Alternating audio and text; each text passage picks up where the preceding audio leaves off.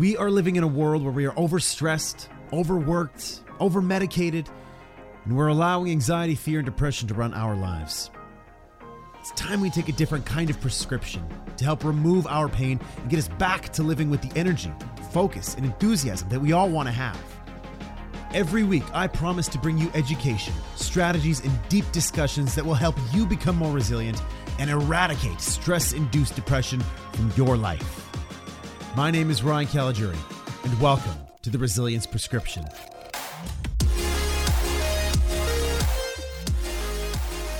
He doesn't sleep. He doesn't sleep, or he'll literally drop for like twenty minutes, sleep, and keep running. It is savage, where his feet are so blistered, his knees are sore. three hundred K? Like, how many miles is that? No idea, man. It might even be longer than that. Like, his races are, it's a three-day race. Lord, and he races three days well, and sleeps. There's like those hundred-mile races. That's. I think it's actually, that. I say three, three, three hundred K, but they probably said mile. What is that, two hundred sixty K? No. Let's see, Cam Haines. No, one hundred sixty K. It's a two hundred mile race. It's over three days. Yeah. Yeah, that's craziness. Yeah, they like they have, they carry tents on their back and they like tent for like an hour or two and take a nap. Yeah. All right. Want to kick this thing off? All right, let's go. All right. Are we gonna get this in? No, keep it in there, keep it in. It's fine. It's all good. What's going on, everybody? Rolling. Sorry. Yeah, it's all good. We've been rolling for a little while. Uh, welcome back to uh, this episode of Brain Jiu-Jitsu, episode eleven. We got uh, a condensed version of the Brain Jiu-Jitsu crew. We got uh, the three amigos here. We got Arlen at Arlen Gray on Twitter, myself, Ryan Calagiuri, Cut the Crap Show, Create Your Aid, my man Enrico De Tomasis, and uh, yeah, man, trim all that fat, especially, especially the big fat that usually sits here, eh? I, oh, yeah, no. yeah, I know he's gonna see this afterwards. I love you guys. I love you. I swear to God. uh, Sean, James, Steve, not here, but uh, we still roll through with this thing. And uh, today's sponsor, Shot in the Dark. Looking forward to this one. They won a silver medal for the uh, best wine and uh, what was it? The World Wine Festival. Ooh. So, life has its ups and downs. It can be both brutal and beautiful. You can hole yourself away to avoid life's pain, then the beauty seldom finds its way in. It's only when you attempt to go where you cannot go or do what you cannot do that you can achieve what you are truly capable of doing. Sure, you might tumble, you might fall, so what? Take a chance. Go way out on a limb, dare to try, even if it's just a shot in the dark. I love that. I love this. I'm already I feeling this might be one. Paying you for that. Yo, they might. Yo, yo. Send me the check afterwards. It's all good. Anyways, I'm looking forward to trying this one out. So it's going to be a good one. This guy goes to Niagara Falls, brings back some wine, teases us on the on the uh, chat. He's like, guys, I'm going to bring back some Niagara Falls wine. I'm super excited. Comes in, forgets his bottle of wine. So all we got is one bottle today. Unbelievable. I brought cheese. Yeah, he brought cheese. It's okay. Balance it out. All right, so this week we're uh, going to have a conversation about something I believe everyone deals with at some point in time. It's why do we not do what we know we should do? I think there's so many different reasons that we could think about that as to why that is, but that's kind of one of the discussion things that I want to have today. Like, talk about ourselves, talk about others, talk about maybe what's going on in your head that prevents you from doing the things that you know you should do that you're not doing. What do you guys think? What do you think? What, what, what brought this topic? The reason why this is mine, and what, what do you think is the answer? You know, it's funny. Actually, the reason why I, this topic came about was um, comes down to working out.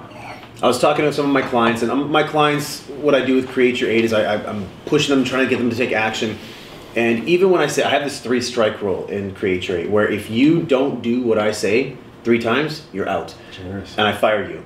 And generous, he says. I love that. You hear that, everybody? Generous. One strike. One strike. Nice guy. Glad he's not a coach. Tell you what, man. So I give I give them three tries, and uh, if they do, if they don't follow my instruction three times, they're out and they can't work for me for a full year. So they're literally fired. It's happened before. So uh, two days ago, no, it was maybe three days ago, whenever we came up with the topic, um, guy knew he had to work out, and he asked me the question. He goes, "I know what I have to do. It's so easy." I gave him a one hundred burpee challenge. So my challenge was he doesn't, he's so busy, extremely busy C E O, doesn't have time to go to the gym, um, has very little time. He goes, I can literally carve out maybe like half an hour of my day to work out. Other than that, I'm so busy. And I said, you, you're not making the time. Half an hour is good enough. I said, here's what I want you to do.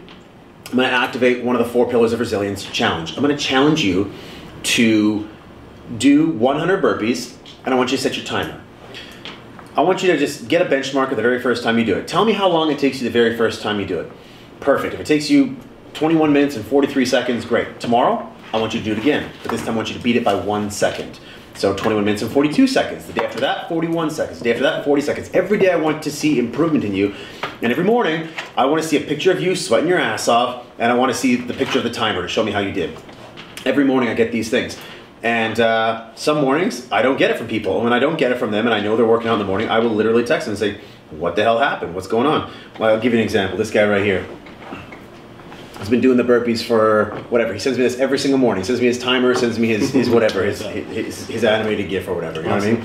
So this guy's been doing it for ninety days straight, his one hundred burpees. The guy lost like thirty-five pounds. And he's like, literally, just burpees? Just burpees, guy. That's it, like, like tuck jump burpees at the same time. So he started to incorporate some more difficulty into it. The man has been dedicated on that for three months straight and he's got great results. You don't have to do that much. There's not that much. He did it in fourteen minutes and he's sweating his ass off. So this guy that I'm working with, he's like, I just, I know I should be doing the burpees, but I'm just not. I'm like, guy, strike one. You get two more strikes to go. Like, I'm keeping you accountable here, but it's so easy. I'm like, two strikes left to go. He's like, I know, I know, but like, what's the psychology? Why is it that we're not doing what we should be doing? My answer to him was pain. You're associating more pain to doing this than pleasure. Tell me why you should do this. He doesn't have enough reasons why. So why are you doing this? I don't know, it's, it's good for me, it's healthy. Not enough. Give me more reasons why. And that's the reason why, that's one of the reasons why I think we don't do what we know we should do, is that we don't give ourselves enough reasons why we should do it. Hmm. Show me the man or woman who has enough reasons why they should do something, and they will find a way to make it happen. If you don't have enough reasons why, you're never going to find out how to do it, or you're never, never going to push yourself to do it. Does that make sense? Makes a lot of sense. Yeah. So you think it's just the number of reasons though? Like some people just have one reason that they feel so fucking passionately, just burning. This is this is my you one. Might be right. Yeah. To do. I don't. But I'm just I'm challenging you because I don't know the answer to that question. But I I think it's the same. You kind of touched on it. Like they don't really know that they should be doing it. Mm-hmm. They don't see the benefit of doing it immediately, and they don't feel the uh, the pain of not doing it. Does that make sense? I think it comes back to kind of the but pain and pleasure though. thing. But they do though. So this guy in particular, paint a picture for you. Um, I got a couple clients with type two diabetes. This guy's type two diabetes, almost going on insulin. Like very, very close. He's changed his diet up, and his diet's been, been, been clean, but he's not working out. I'm like, you gotta start working out, man. Like that's a module about working out and how exercise actually helps to eradicate and remove or, or, or help to deal with stress-induced depression. Uh, I don't know if you've read that. Um, yeah, you, yeah. So there's a lot of that in this module. So he knows the at a molecular level why he needs to do it. But he also knows that, listen, like if I go on insulin, my position's gonna get worse. Okay, and what does that mean to you? He's like, well, fuck, I don't wanna go back on insulin. So I didn't do enough job of getting leverage on him, in my opinion, uh, as far as convincing him as to why he needed to do it. So after I thought about it and I left him on the call, because it was one of those like doorknob comments where as he's walking, as he's kind of finished, he's like, hey, hold on a second, I gotta tell you, like, I haven't been doing my workouts recently, and you know, I figured, okay, we'll talk about this next session. Next session, all I wanna do is associate so much pain to not working out that there's no choice in his mind, he has to work out. Do you not realize that if you go on insulin, like you're, you're losing control of your health? What does that mean for your daughter? What does that mean for your son? What does that mean for your wife? What does it mean for your energy levels? What does this mean for your future, your longevity? Um, like, I gotta convince him that this is not working out creates more pain, and working out creates more pleasure. That's where I'm saying I think I disagree. I don't know how you can convince someone of that. They have to feel it. There has to be something internal in him that feels that working out is good for him. We've all felt it and we've made that connection for whatever reason, but I think I wrote down immediacy here because I think that's a big thing. Even though he knows, oh, this not working out means insulin, he's read all the studies, this is a proven thing, he doesn't really internalize that mm. formula, that mm. A plus B equals C. In his mind, it's like, well, it's just like what I said with, I'm not wearing it right now, my Oura Ring, whatever mm. tracking I do, it's super easy for me to read any study that says one hundred ninety-eight out of two hundred people with this problem will get this disease, and say, I'm probably one of those two. Mm. I'm good, you know? But until I have the hard facts and data in front of me, or I've felt it, I can't deny that anymore. Mm-hmm. So I think there's a bit of that, and it's the same thing with, um, um, what is it called when someone gets out of jail and they end up going back after, not like the reoffending, is it recidivism? I don't know. Recidivism. So the rate of recidivism is higher the longer the sentence is delayed from the actual crime. Does that make sense? And it's the same yeah. with kids. With Sierra, which is a problem at daycare, and they tell me about it a week later. I'm like, hmm. there's, what do you expect me to do? Oh, sorry. What do you expect me to do at this point? Whatever I tell her is not going to sink in. There's no connection between the actual crime and the punishment. So for a lot of people, there's no connection between the negative shit they're doing and the consequences of that negative stuff. Mm-hmm. The chips that you're stuffing your face with, you don't feel the effects for like thirty years. It's super easy for you to say, well, it's probably the environment or right. the chemicals right, that they right, put right, in, right. healthy food, or it's my genetics, I had bad luck. Yeah. There's so many things that you could just write off as it's not that important. Same with working out, the positive effects that you feel. I mean, some people are lucky enough to get that kind of like runner's high or whatever it is, mm-hmm. the endorphin rush. Um, But a lot of, for a lot of people, like, how long did you have to just fucking push through that discomfort before you started seeing your muscles grow a little bit? Still gotta get compliments, that. feel, you know what I mean? Yeah. Exactly. And you still, still have to do it, even though now you felt those positive effects. So I think a lot of people, they just don't really internalize it. It's so much easier to go towards your comfort when you haven't yeah. felt that. It hasn't Man, sunk in. Like, I don't know, it's it's it's really difficult for me to to understand. Like, I, the way I understand that is, this guy, I, I try to simplify it as much as possible. And you guys can debate with me on this, but I do believe that by asking him questions, not telling him, but asking him, having him answer for me. So let me like kind of role play. If, if you were the guy, my client, who wasn't working out, who was saying, oh, I just don't know why I don't do what I what I know I should do.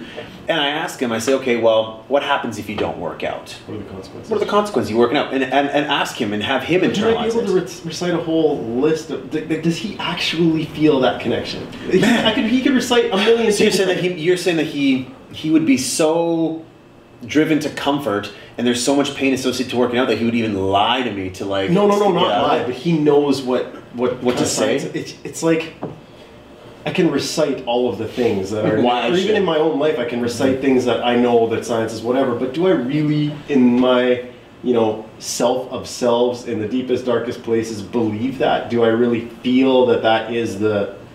the truth, like yeah. th- this is these are the negative effects of me not working out. I could rattle off to you a hundred negative things of me not working out, but again, I could, in the, I'm a smart person. I could justify yeah. that. You know what? It doesn't matter. Like Sean, who would sit here and be like, "Mind over matter. You guys just have to whatever." Like, is that really just a smart person justifying their own delusional? I don't know, man. Whatever you want to. Call I still it. think that if you implicate enough pain in someone, you'll do. Like I'm so, I'm so pain. Yeah, I'm, like, I'm, I'm so about that. Like I truly believe that. If I can convince somebody enough that your current mode of of, of, of moving is um, is associated with too much pain, I believe I will get them to take action. Right, Follow right. through. Right. So that's like spurring them on. Yeah, yeah. But what's going to create that habit?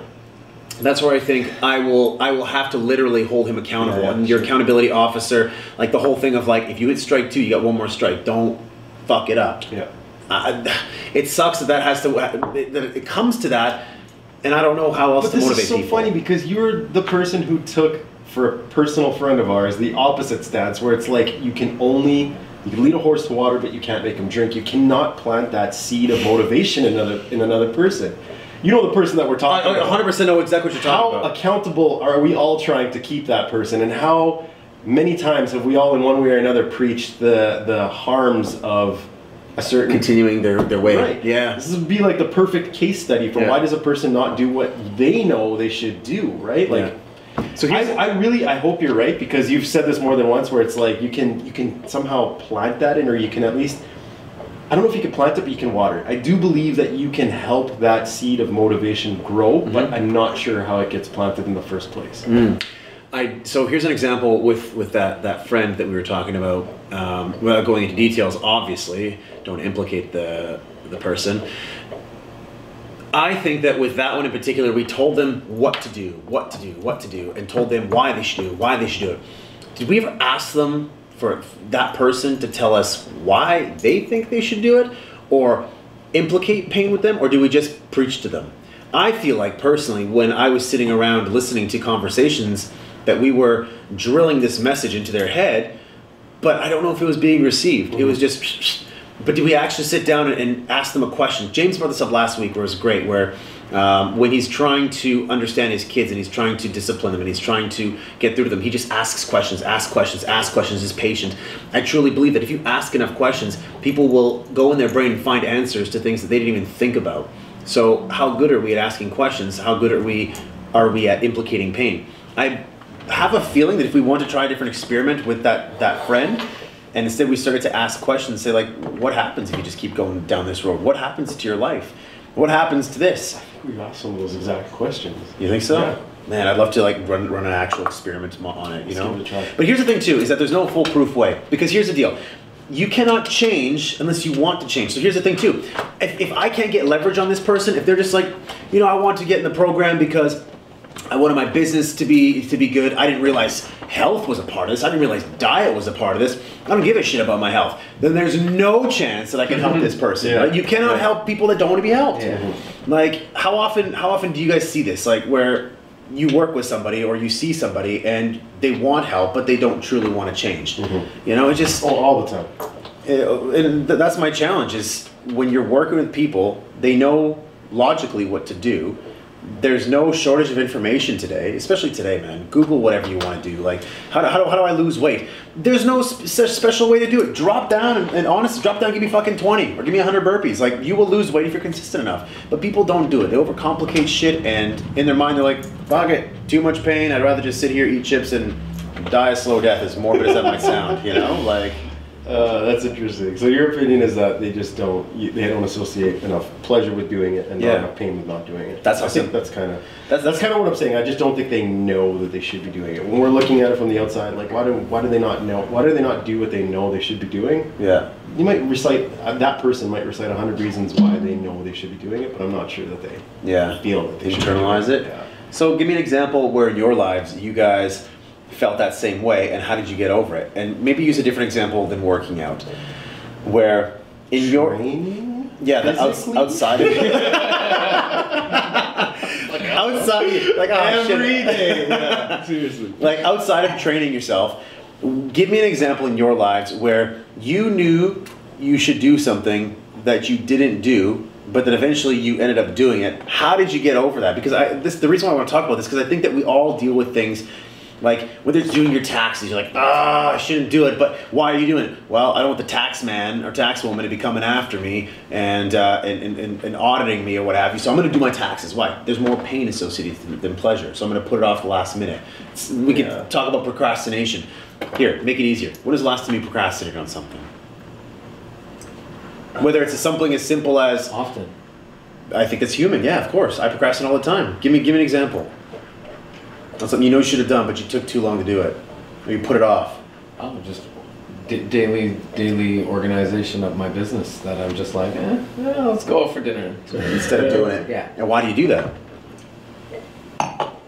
Instant gratification. Yeah, hundred percent. Yeah. I'd rather go. I'd rather go yeah. do this, despite the fact that, but despite the fact that you're like, oh, well, it's going to help me out if I do this, but it's not that painful because you're like, well, I'll do it tomorrow. Yeah. As long as if it doesn't. Right. Continue to, to yeah. spiral like that. Yeah, and but, then yeah, tomorrow's like, well, I gotta work. So. Yeah, so I guess I'll do it do yeah. it tomorrow then.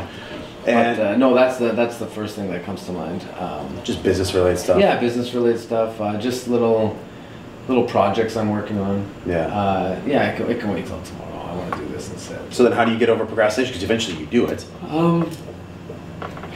How do you beat that that demon? Procrastinating. Is it what do you th- what do you what do you call it then? Just. just Putting it off. No, it's, just, it's a lower priority. It's just not. So it's not procrastination. Yeah. It's, it's like. It's not something that he has to do, clearly, from the fact that you're running a successful business without doing it, right? Right, right. So you know how you yeah, know I, you know how much space and yeah, leeway you can give I know, yourself. I know, I, I know I have a lot of leeway, but I know getting it done now will will allow me um, a lot of uh, freedom mm-hmm. in, in the near future.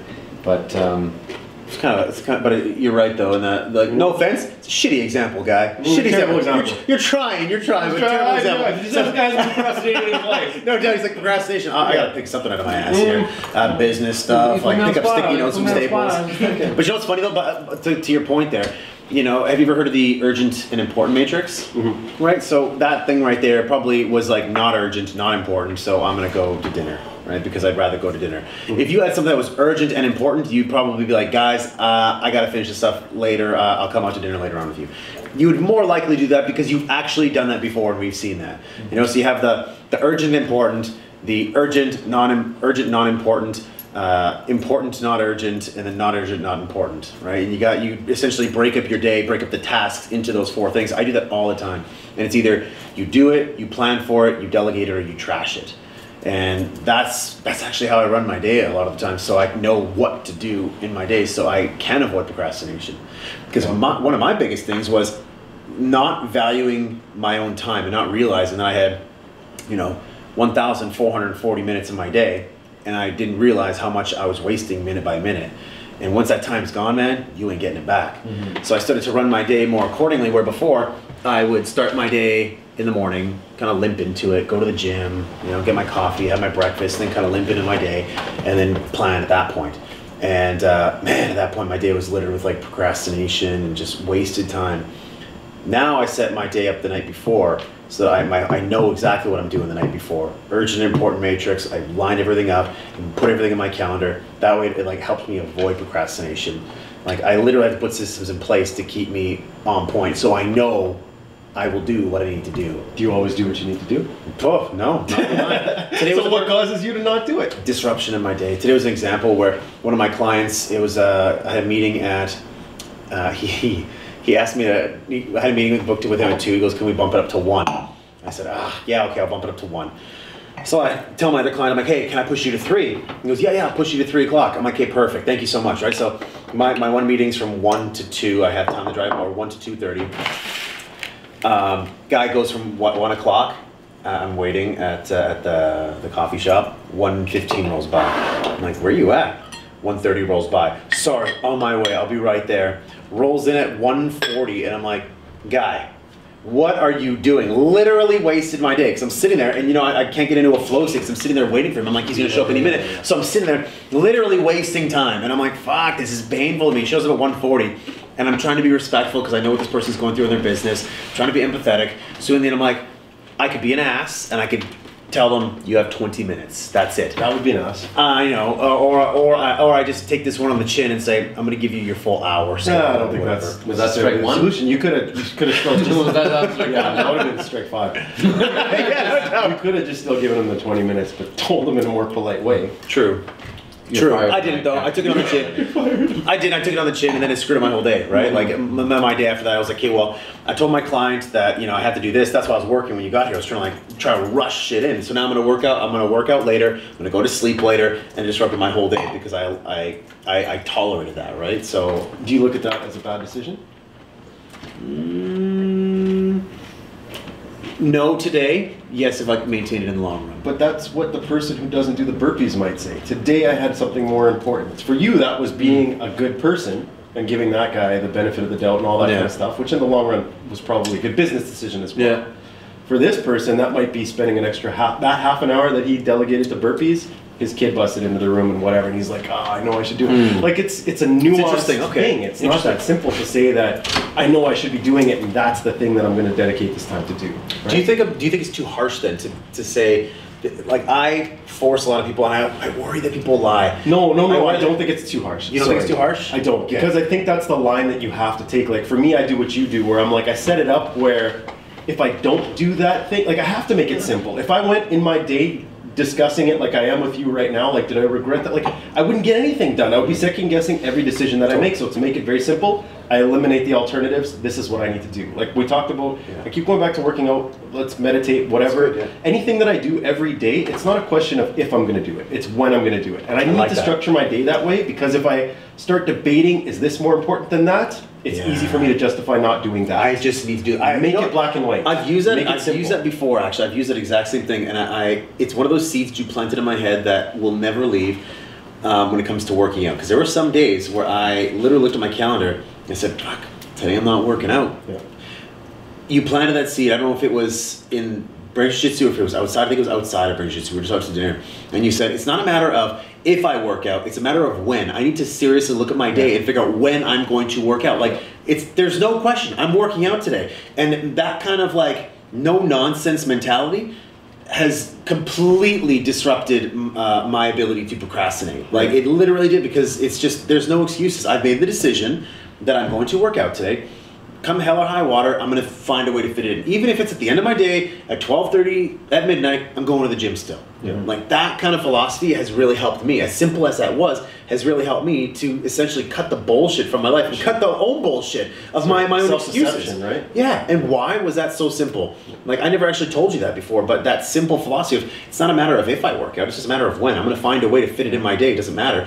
I don't know why that simple, I don't know what you call it, philosophy even, made such an impact on me, and now I don't miss my workouts unless it's an off day. Because I think it's, like I said, it's getting rid of the, the gray area, and we have to do that in our own lives, otherwise that there's there is room for nuance and gray area in every decision and discussion that we have.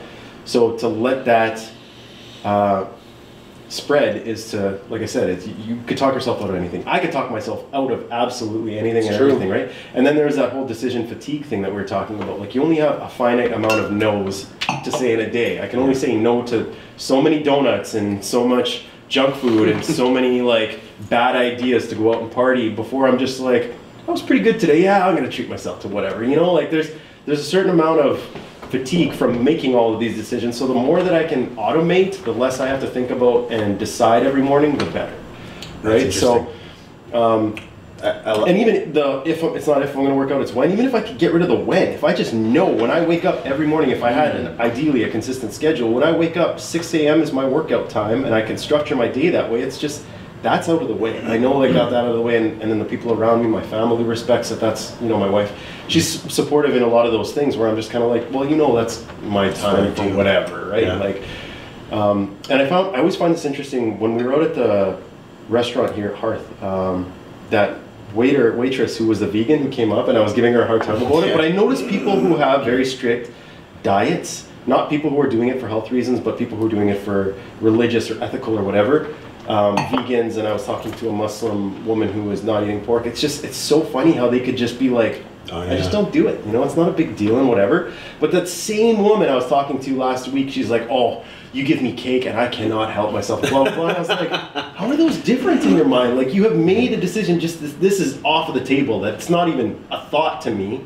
But like, the other thing, it's it's a battle that you're struggling with, right? Mm-hmm. And it, she tried it before, and I'm like, you admit it's delicious. Like, you love the smell of bacon. It, it's delicious the one time you tried it, but for, there's something that's kind of just taken that off of the table. It's the coolest thing. Because they, I, I, this is what I think. I think they associate it to their identity. It's who I am. I am, I am a vegan. This is what I mean about feeling it. That person has to, like, that has to be who you are. And why are they a vegan, though? They probably told themselves enough reasons why on their own, subconsciously, like, They probably watched a couple PETA, they probably watched a couple PETA videos, or maybe they've they've they've they've had this influence, maybe their parents or, or their friends, it, or fucking they internalized it. It, it became so, who they are. That to me is the most powerful thing, in the fact that how can you turn that on? How do you, how do you play with your brain? Take advantage of it. Yeah, man. Like, how do you learn to do that with your brain in order to actually start to feel something? Where you're, for example, for us, I think um, we're very privileged. We we've said said this many times. How do you make yourself feel like you need to achieve more? We've talked about this before, where, where, where I want you to feel like you should contribute more beyond your, your, your, your nine to five, so to speak. You yourself, I'm not gonna talk about specifics, but you yourself, there's something you need to do in your life to contribute more to this community. Why have you not done it yet? Why are you procrastinating? This is your session, guy. We're gonna talk about this shit. We're gonna hammer this out right now. But honestly, like, you don't have to tell your idea because it's an amazing idea. But even with yourself, like, because we, we, we both know what that idea is, why don't you do it? Like, what what, what holds you back? I'm working on it, bro. I'm working on it. I'm working on it, man. Strike one! Strike one, man. Two more strikes, you're out of B J J crew. I'm sorry, man. Fired. Yeah. I, uh, no, you'll give me five strikes. You're soft. I am you're soft. soft. Yeah. I, strike twenty-one, guy. But by the time you get to twenty-five, you're out. I swear to God. The last chance. I love you, guy. You're in. For me, it's uh, a lot of health-related shit that I know. I should, actually, more recently, it's interpersonal. But um, like, get more sleep. Prioritize my sleep. I know that I should be getting eight hours, or even let's call it, whatever you call it, whatever the science and all that bullshit says, I know I should get more sleep than I do. Why don't I? I don't know. In the moment, even late at night, like, I will make the decision in the moment, like, ah, I'm good with six. Like, let me just keep doing what I'm doing right now. Tomorrow, Arlen will pay the price. Arlen oh, right man. now is good. You That's know? something I'm struggling with, too. Get more sleep. Sleep, yeah. Health. And it, it's something I prioritized. Yeah. you know, got the ring, just the Oura Ring, just to. We're working on it, but I think it's slow. You know, it's not overnight, but uh, it's it is definitely a constant battle. Like no one is immune from this. Everyone yeah. feels yeah. that. Right? That's like, the thing too. I, I do believe this as well. So uh, I'm not going to bullshit you and then say like I've been perfect. Like the when, ver uh, it's not a matter of of, of when. It's if. Um, days where I was traveling, of course, and, and traveling, and I had a whole bunch of stuff to do, and I'm like, literally, I, I, I could have done it, did it, but I didn't do it. Yeah. But the way I look at this is that if I'm staying consistent ninety-nine percent of the time, whatever, ninety-five, ninety percent of the time, eighty percent of the time, I'm doing damn well. Hell yeah. You know, like, I'm going to fall off. That's called being human. And that's where I asked you, like, am I too harsh on my clients? I don't think I am, because they, I literally told them commit for ninety days. That's sure. it. Just commit to the, the program for ninety days. The workout, not the entire creature, but the, the whole workout challenge. Do it for ninety days and tell me how you right. feel at the end of the ninety days. They're, they're committed. They're like, yeah, I'm in. And a part of my growth phase is understanding, like, people will fall off. Yes, I understand that.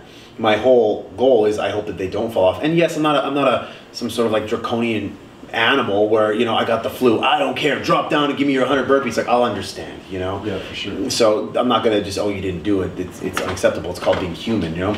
You know, all of us have the have the ring that helps us understand our sleep, and yet we still fall off. Why don't we do it? I think it's human. But at least we're aware of it. We're trying to be more cognizant of it.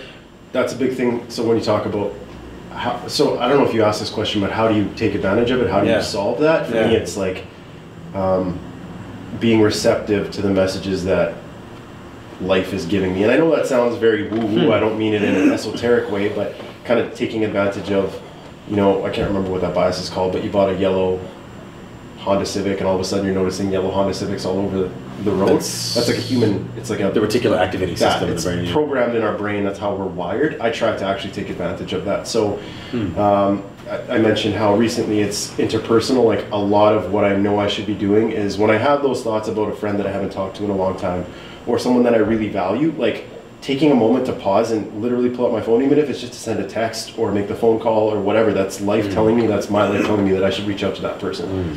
The experience that I shared with you guys just before the, we started recording, that's another reminder in my life that I uh. need to take advantage mm. of those moments. So it's not like this is some, I don't look at it as divine intervention, whatever, but I am being receptive yeah, to open my mind to the possibilities that these are, these are lessons that I can draw from. Yeah. You know, it's there either way, but now I'm looking for it and I'm taking advantage of it. So that's how I overcome the doing what I know I should be doing, is just open your mind to the possibility that there's something initiating yeah. or moving you in that direction. Man, I love do it. Yeah, I love I, I love where you're going with that. It happens more and more. I love where you're going with that. I, I believe that too. And I've shared my philosophy with you guys. You guys know, like, my philosophy is not a setback, it's set up on my other one, which I didn't create, Marcus Aurelius. Um, life doesn't happen to me, it happens for me. I truly believe that. Like, I'm starting to incorporate that as actually a foundational um, philosophy, that if you are a part of Create Your Aid, you have to believe two philosophies. Number one, it's not a setback, it's a setup, because it's going to ch force you to look for the positive from every negative, and life doesn't happen to me, it happens for me. Meaning that you're not a victim, and that that the game is rigged for you to win. Yeah. So you will start to so you will start to see things as messengers to you, whether whether it's a negative circumstance or, or whether it's something that's not so favorable. Um, you will look at every circumstance of your life and say, "Oh man, like, what can I learn from this? There's a reason this is here. There's these little messengers that are coming in my life, whether it's a friend saying something, uh, a lyric you heard in a song, a, some dialogue you heard from a movie, something you saw from a stranger, a billboard, whatever it is. There's messages all around us, and how you choose to interpret those messages to set your life up, man, that's powerful. And it's a win-win, right? Like, totally. Someone could look at, I don't care if someone looked at me and said, well, that's, you know, you believe in this divine being and I don't believe in it. Okay, and then the scientific person could say, well, you believe, that's just your, whatever you called it. I'm not particular activating system. That's just that. That's just, it's a bias that all humans, I don't care what the reason, it's like the placebo yeah. effect. I don't care. Totally. It's just like, take advantage of it. Make, yep. make good with that thing yep. and use it for better, right? So I don't know. I don't care what it is, man. Yeah. I don't, I don't care what it is. Understand it or I, explain it. Just I, I use that shit all the time. It improves my life. Yeah, one hundred percent. Like, it, it works that way with me all the time where, um, and I, I, I know that the brain is this magical thing that we don't quite understand yet. Like like scientists, like my sister neuroscience, she was, she was just in town.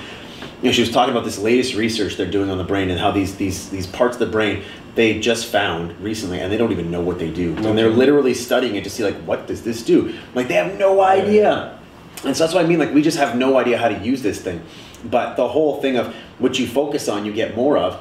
When I was starting out my program, I literally was like, how do I do this? And I was obsessing about thinking about it. And I started getting messages everywhere, mm-hmm. like old stories that would come up from my mind that happened like ten years ago, twelve years ago. Um, things from books that just stood out, a title from like a movie or something. I was like, this is a great idea. When I was in New York, I was getting ideas just walking around. And I was like, yeah, I was open to the different ideas that helped me support me in the direction I was going. So is it, does it come down to just making the decision to say, this is where I'm going on, this is what I'm focusing on? So if my client has decided in his mind to say, I've set a goal, my goal is to get down to one hundred eighty pounds, to not be on insulin, I've made the decision, I'm committing to this, and it's human, it's okay if I fall off once in a while, I get it, but this is the decision I'm gonna have, and this is when I'm gonna achieve it by.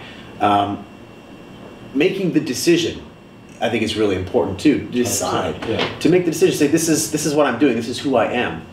Um, and ident- creating an identity out of that, to be a story, to tell yourself, like, listen, if you if you just went bankrupt, or if you're overweight, listen, my story is, I fucked up. Mm-hmm. I fucked up. Um, I spent too much money. I, I got myself into that. I fucked up. But you know what, though? This is my comeback story. And I'm writing the story. I'm the main character in my story. And now I'm going to be, you know, working out, you know, and, and I'm going to get myself back in shape. Ah, oh, man, like, I spent so much money, I got I got out of shape, I fucked up all my relationships, whatever. What story do you tell yourself? Who said that? Sean said that to us, I think. Be the leading actor in your movie. Sean's, Rogan. That was a Rogan. Oh, was it Rogan? Shape, yeah. Oh, that was Rogan, yeah. yeah. So that whole thing of... Um, of you gotta start, you're broke, you're out of shape, blah, blah, blah. Yeah. That's the start of your movie. Today. Yeah, yeah one hundred percent. Cool. Like, the, picture yourself with cameras on your movie. Like, identify yourself as the main character in your movie. Create that identity. Be like, you know what? I'm going to change my life around. And I want to be a shining example for my friends, for my family, for my community, to show them what, what's possible. Yeah. It's so funny because there's so we've talked about like six or seven different ways to try to convince yourself to do something that you know you should do. Whether it's just making a decision, associating too much pain, uh, thinking that the world is there to teach you lessons. Like, do it. Just do it. Just you know, thank you, Nike. Like just that simple. No, but I tell myself that all the time. Just stop being a bitch and making all these excuses and don't overthink it and just start and all that kind of stuff, right? Do, do you think that's what happened? At, I don't think it's.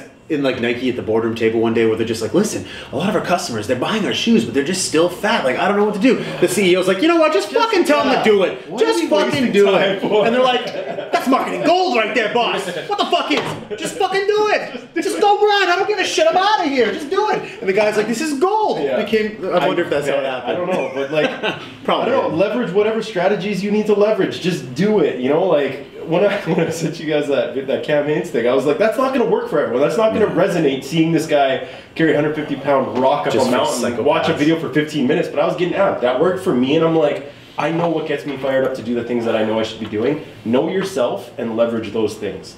Just do it. So like for, for us, like, why do you think, I, I, like we've always, like we were talking about associating working out with pain, right? So it's like, well, I don't want to do that. It's going to cause me pain. I won't be able to walk for three days. Like for us, we've always just like, I love that feeling. I'm addicted to that feeling. I love to be sore, right? It's like a sense of. But it came after time, though. It came after time. It's a masochist. Yeah. It's a sense of accomplishment. It's like, it feels good. So, has there, has there been a time where you, like, felt like, why am I doing this? Why? Why? No, never, never asked myself why. So, yeah. All the time. So why? All the time. Why do I do this? Yeah. Again. I love it. I love it. You know what? I think it starts from. Loving the, I don't think loving the feeling comes first. It's loving what that pain gets you. Like more, more pain, more gain. I wouldn't say no pain, no gain, but generally the things that you sacrifice more for give you way more pleasure. Okay, you know yeah. what I mean? Like yeah. there's more payoff the more that you sacrifice for things. So eventually, it, you just start understanding that connection, and then it just becomes about the actual journey itself. Mm-hmm. And then you just, I think it's because of what it allowed you to get initially. I don't think mm-hmm. it's like you always love the pain. But you know, he's got he's become addicted to it though, and there there might be something there literally, like in his brain, where when he works out, he works out like oh, a madman. Yeah. yeah, where now he works out like a madman, so he feels the pain, but at the same time he feels the pain, his brain's getting overloaded with chemicals that are saying like, oh man, this yeah. is a good thing. And so he's associated the pain to the pleasurable feeling, and he's yeah. like, man, this feels great, but I am sore as a mother, you know? Yeah. But, yeah. but like, for, I took my like, body here, I'm doing what no one else is doing, I'm yeah. pushing it, blah, blah, all that kind of stuff is just... And, but, and what? That's that's his identity. Yeah. That's your identity. Yeah. So you've formed an identity of yourself where it's like, I'm a savage. I am a savage. I work out harder than anybody else. I, I look at everyone in this gym, and I'm like, I'm going to work you guys under the table. That's your identity. So Wait, you take pride in that. I'm in the mirror right now. So this is me. You're right. You're right. Wow, you do know me. I think I know you a little bit, just a little bit. But it's true though, man. Like that's like it is your identity. Like you yeah, take pride I, I, in that. I one hundred percent take pride in that. I was just about to say that. Um, but like. You know, we, we talk about mental health and resilience and and being mentally strong. And for me, like I just associate, I associate physical activity to a major contributor for that for me. So it's just like I, I, I feel like everyone needs to do some type of physical activity every day. Sure. So I hate when people say, "I don't have time." There's none. Oh, you don't understand. I have kids and. Like, it's an excuse. That, that's garbage. Results are excuses, man. You got excuses. Well, you did that. You've been doing that for a lot longer. Like your life is a little more complicated now than it was even then. For most people, their lives are complicated now. Yeah. Like it's hard for them to start, right? Yeah. So how? Like, I think I think people are. Um, I think people think like, oh well, I gotta get a gym membership. I gotta do this. That's like an hour and a half. I gotta oh, drive. Oh, and I gotta like, drive there and get ready. I, I it's two one, hours. I think for one, the yeah, average yeah, yeah. person overthinks it. Yeah, because that's true. You could do an amazing workout in fifteen minutes. Just at home start yeah. with with nothing. Nothing just at all. Body. Like just a chair. Yeah. You know, like you, you don't need, need anything. A chair. Yeah. yeah, you don't need anything. But uh, so I think people overthink how simple it is to actually get started. Mm-hmm. um, and how then I think like it is to get started. But he's saying how simple it is because well, it's just like literally all you have to do yeah. is just move. Yeah. Like, sure, yeah, like yeah, I can literally yeah, sit yeah, here right now in half an hour and sweat my ass off. You don't like, need you don't need money. You sure. you you know. You, you, a pair of shoes would be nice. So you're thinking people overthink things too much. Yeah, how, how they, much, they, how much they actually need. They're like, oh, okay, well, I, I gotta buy a gym membership, I gotta do this, right? Time to get there, you know?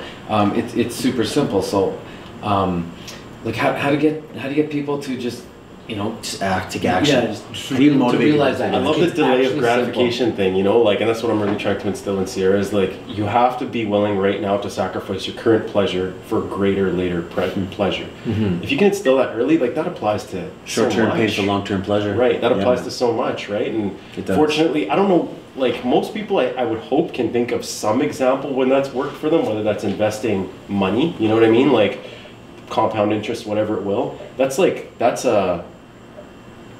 That's like a foundation of everything, a principle of everything in sure, life. Yeah. Everything compounds over time. So I think for most people, they just have to think back to an example of where that worked and just apply it to everything in their life, yes. whether it's working out or whatever yeah. it might be. Yeah, that's a good example too. Yeah, I guess even so, with investing, something like that, right? Everything, like oh, good stuff give, gets better with time, money. whether it's yeah. relationships or wine or investments or working out. Like it takes time and you'll see way more benefits later for a small sacrifice right now. Mm-hmm. So.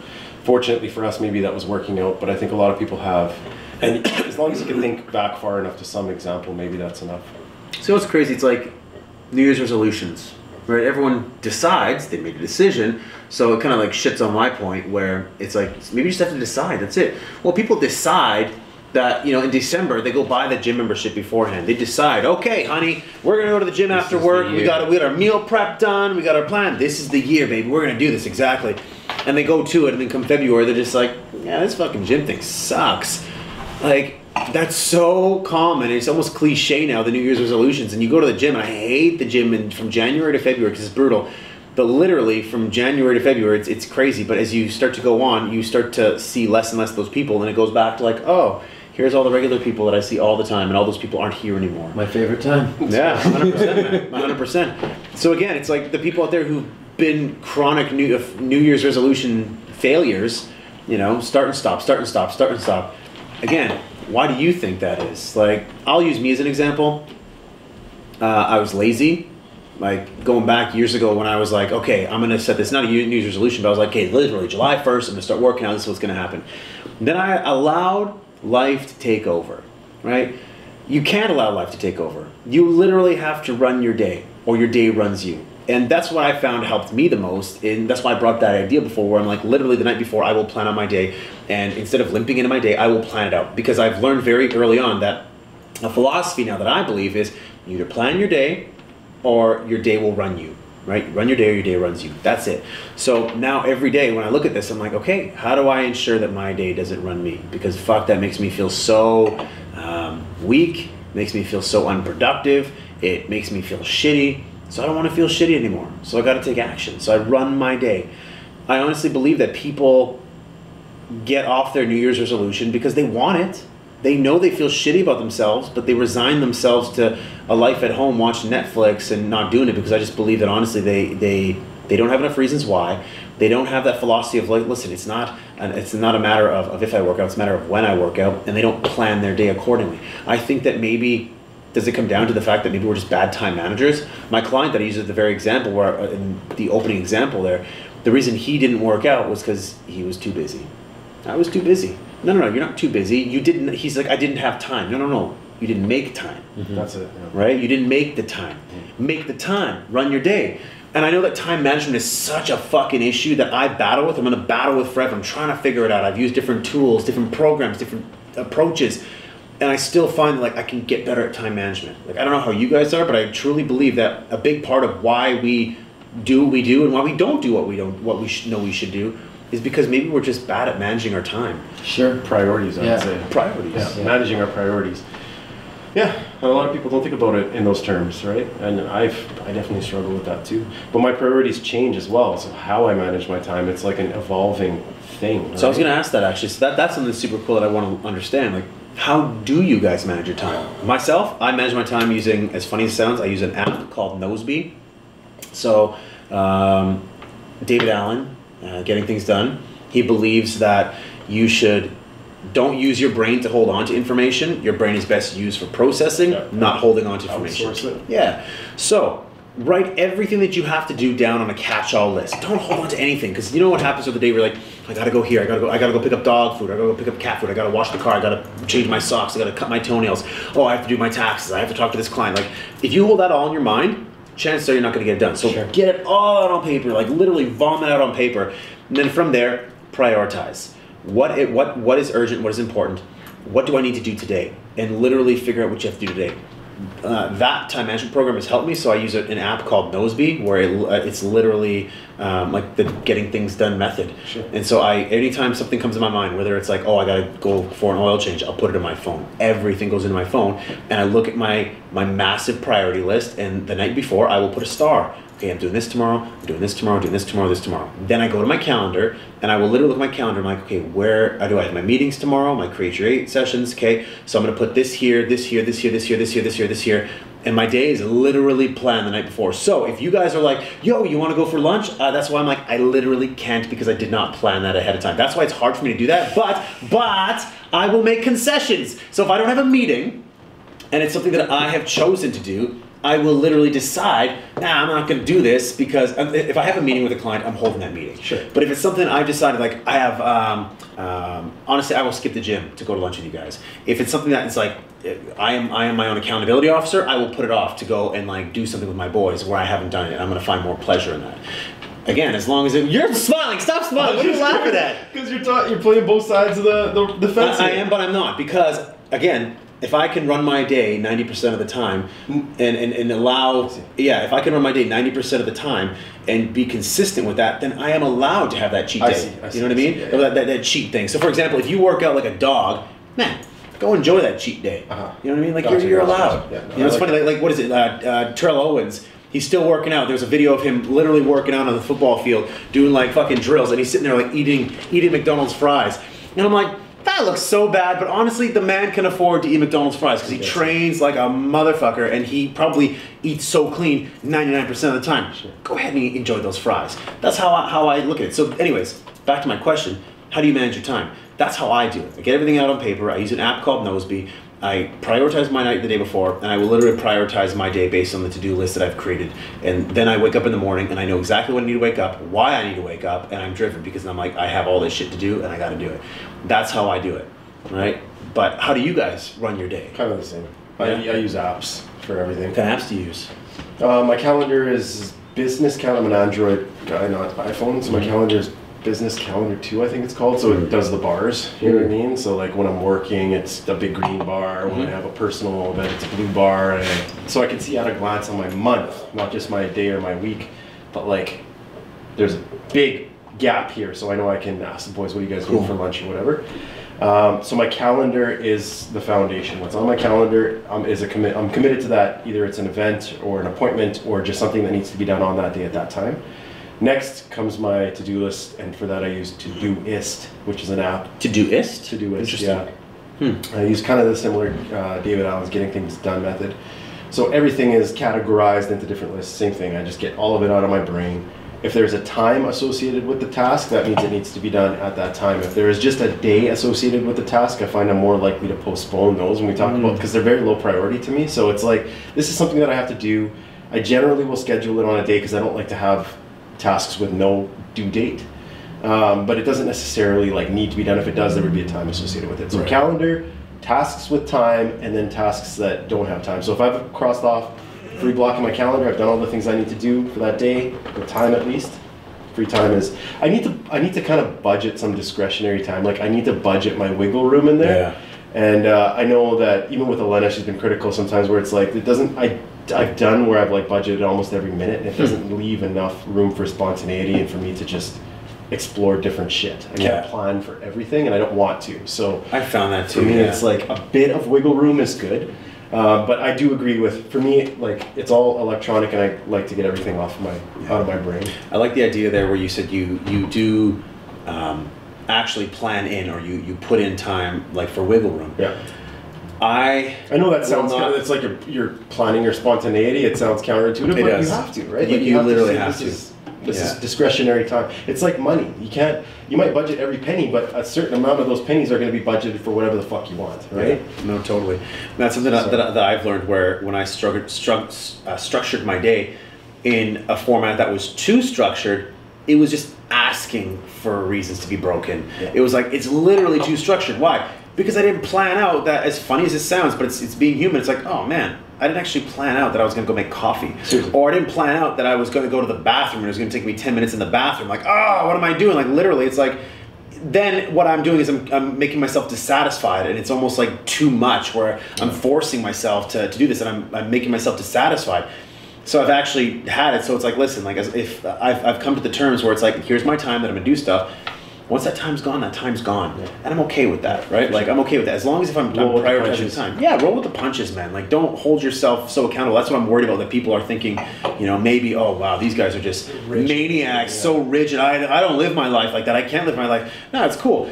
I literally scheduled today to do something, and I didn't end up doing it because I made the concession to go sit with my client, even though he was forty-five minutes late. Right. Um, it's cool. Why? Well, I'll schedule tomorrow to do it. But in that moment, you're not like... I don't, there's a, there's a thin line between renegotiating and like giving yourself excuses, like, you know what I mean? Like, yeah, I'm renegotiating yeah, yeah. my priorities. Is this in line with what I'm trying to do long term? Then I'll allow that thing that I had planned to take second string here. Yeah. Um, and it's the same, like I said, my priorities change all the time. That's the one thing with time is you, you don't get more. You, you yeah. have the same. When someone says they don't have time, that thing was just not important enough for you to put in your schedule or make time for it. Yeah. If it's important, you're gonna bump the other things. Everyone has the same amount of time. You can't tell me that you have time to work out, but I don't. We yeah. have the same twenty-four hours in a day. So yeah. that just means that there's other shit in my schedule that I value more than working out. Why? I don't know. But it's changed. Like when I had a kid, when I, you know, even right now with building the house, I'm like, oh, there's certain things I have to take. My meditation sessions have gotten a bit shorter, even though I don't want them to. I'm still like, I'm not compromising on.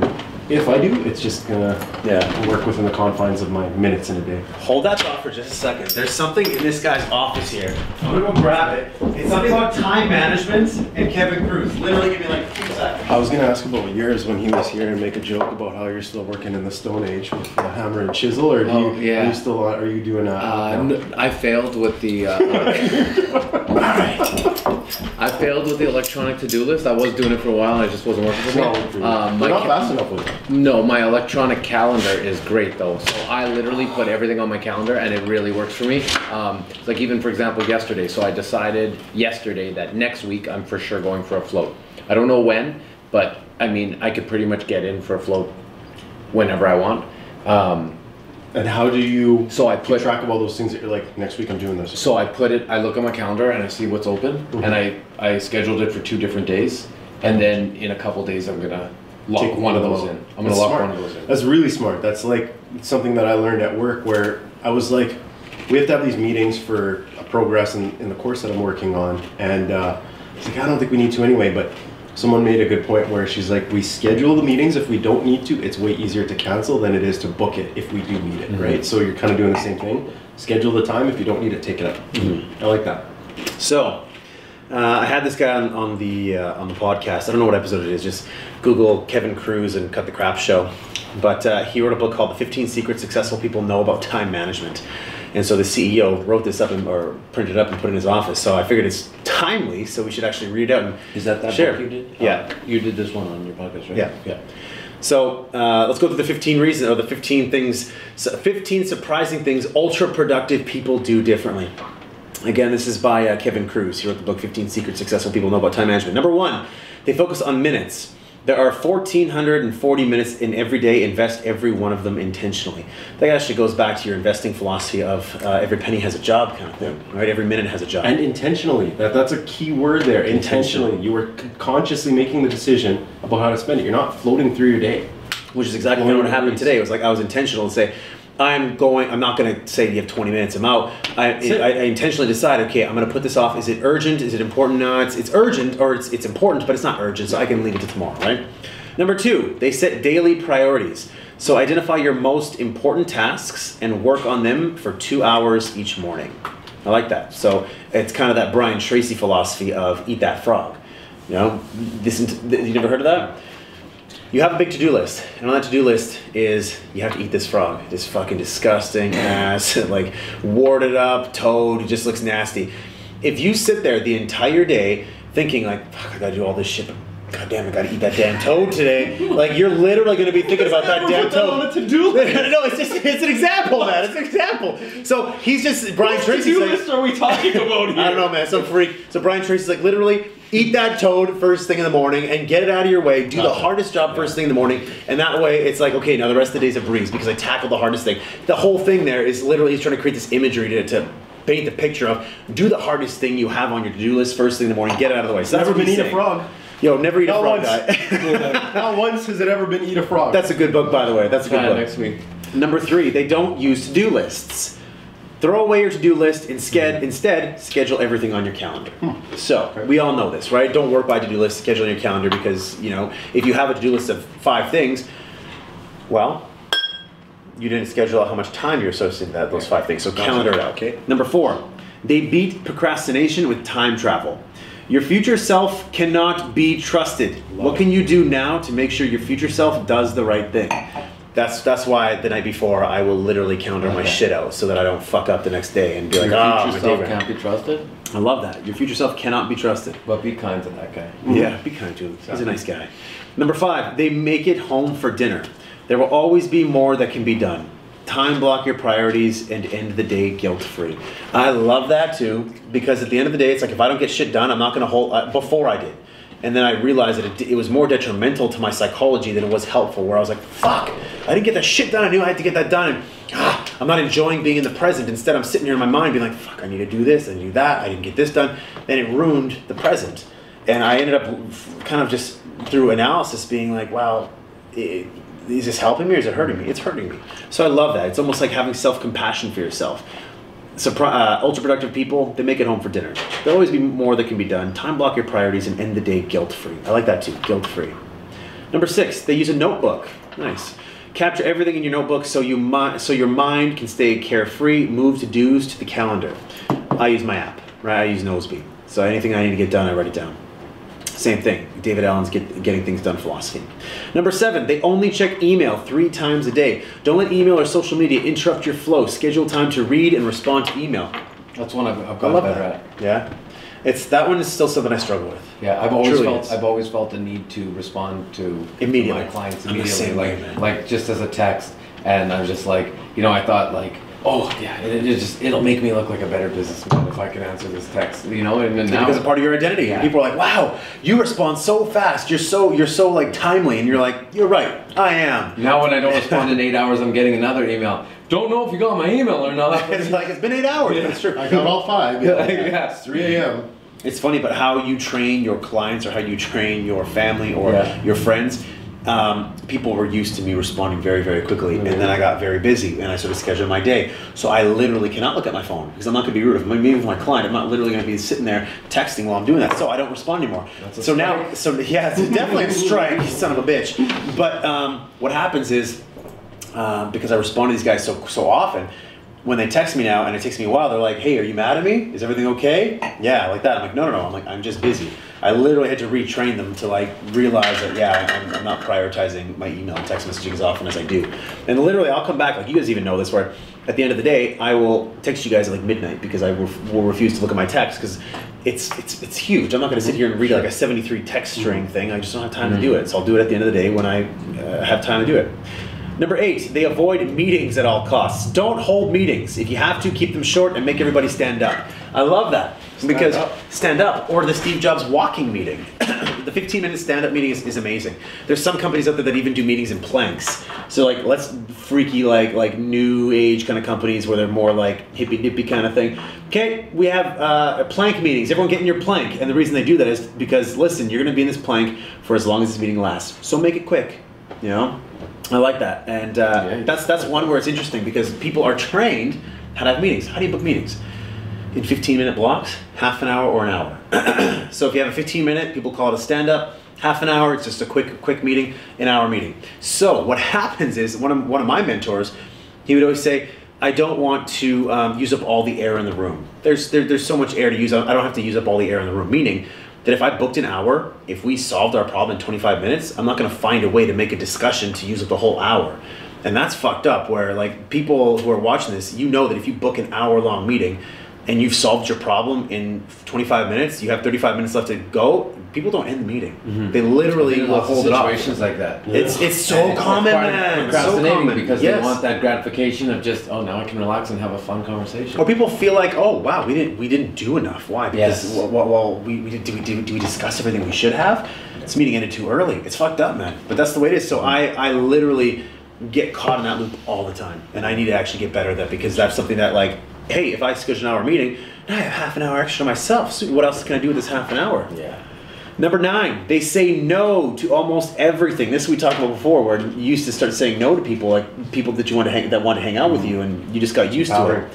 Every yes is actually a no to something else. Say no to everything outside of your goal areas. I love that. Yeah, man, that's huge. People pleasers out there, it's tough. Like, man, like I, I know that I have um, people pleaser tendencies, so it's hard for me to say no to people.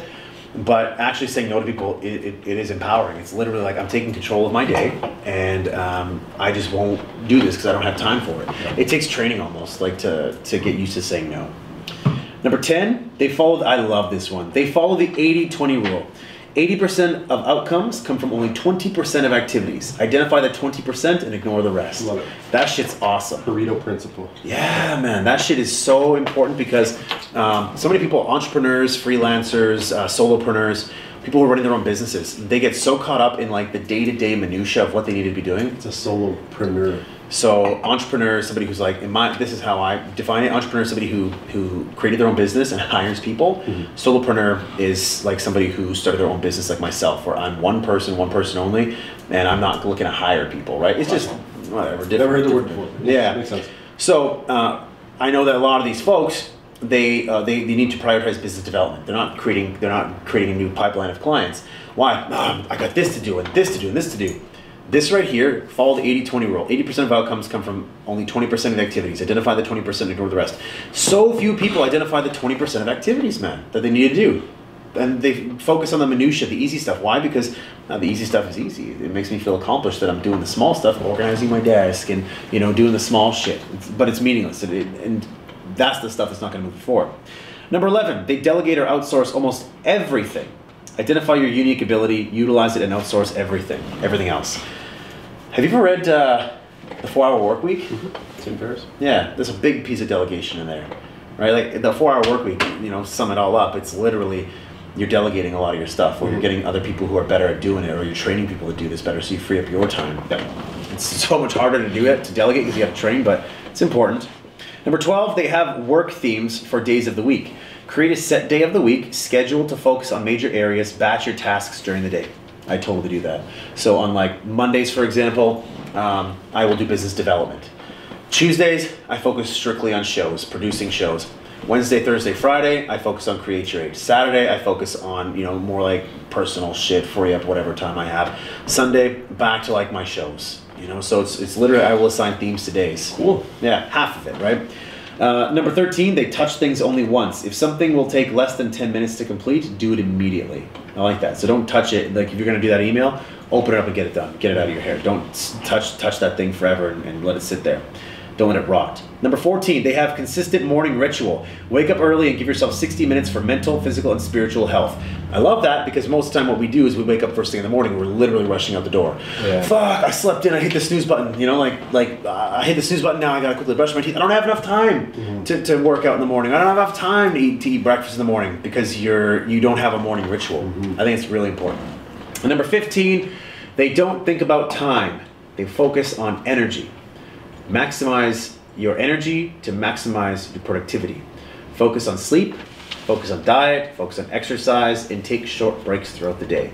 They don't think about time, they focus on energy. Again, this is what ultra productive people do differently. Think about your energy. I love that. Like, so I can get more done. I'm a napper. I nap, man. Great. I nap. And, and, it's, and it's huge. I know it's lucky. I, I do feel lucky. Because I literally will set my timer for twenty-five minutes. I will allow myself five minutes to fall asleep, and I will put put the mask on. What do you mean allow yourself? Time I don't know. What does that time mean? Time to fall asleep. Listen, if I don't fall asleep what in five minutes, mean? You're out, Calagiuri. You're not sleeping tonight, baby. Fire yourself for not falling asleep. Back, like okay, what, what? Maybe that's the wrong term. I. I plan in five minutes to fall asleep so I can get twenty minutes of naps. So, what? Wait, am I, I feel like I'm savaging reactions. I'm like, oh no, it's what so, did I say this time? It's so upsetting, man. For someone who struggles with sleep, it's so upsetting. Listen, if I don't fall asleep in five minutes, I'm out of here. I'm out of here. Honestly, I'm happy for you. I don't need that now. I'm good. I don't need that now. I'm happy oh for you. But, ridiculous. That is the honest truth, man. So I will literally... For for five, I'll set my timer because yeah, my, my plan is my plan is to sleep for twenty minutes. I will set my timer for twenty-five minutes and it'll go off. And after twenty-five minutes, I will fall asleep and I'll wake up with like five minutes left. And I'm like, all right, there we go, rejuvenated. And my body literally goes to sleep and wakes back up. I check my ring and it says I fell asleep for fifteen minutes. I was in, in a good sleep. I wake up and I literally feel good, man. Like that's I focus on energy and now I have more energy. No, it makes total sense. That's that focus on energy. You know who calls it? Um, Dan Pink calls it the nappuccino. Have, yeah, have, have, a, have, a, have a cappuccino yeah. first. Go for a nap, and by the time the caffeine kicks in, you're, you're already yeah. wide awake. I love that. I'd say that, but like, it's so, it's mind-boggling to me how some of the smartest, most productive, successful, whatever you want to call them, people that I respect are like, I protect my eight hours, and they're like, it's not eight hours in bed, like that's eight hours of sleep. If I know it takes me half an hour to get to sleep, then I'm going to bed yeah. eight and a half hours before I gotta wake up, right? Yeah. I'm like, oh, I don't do that. How done? How, how do you yeah. like whatever? And just.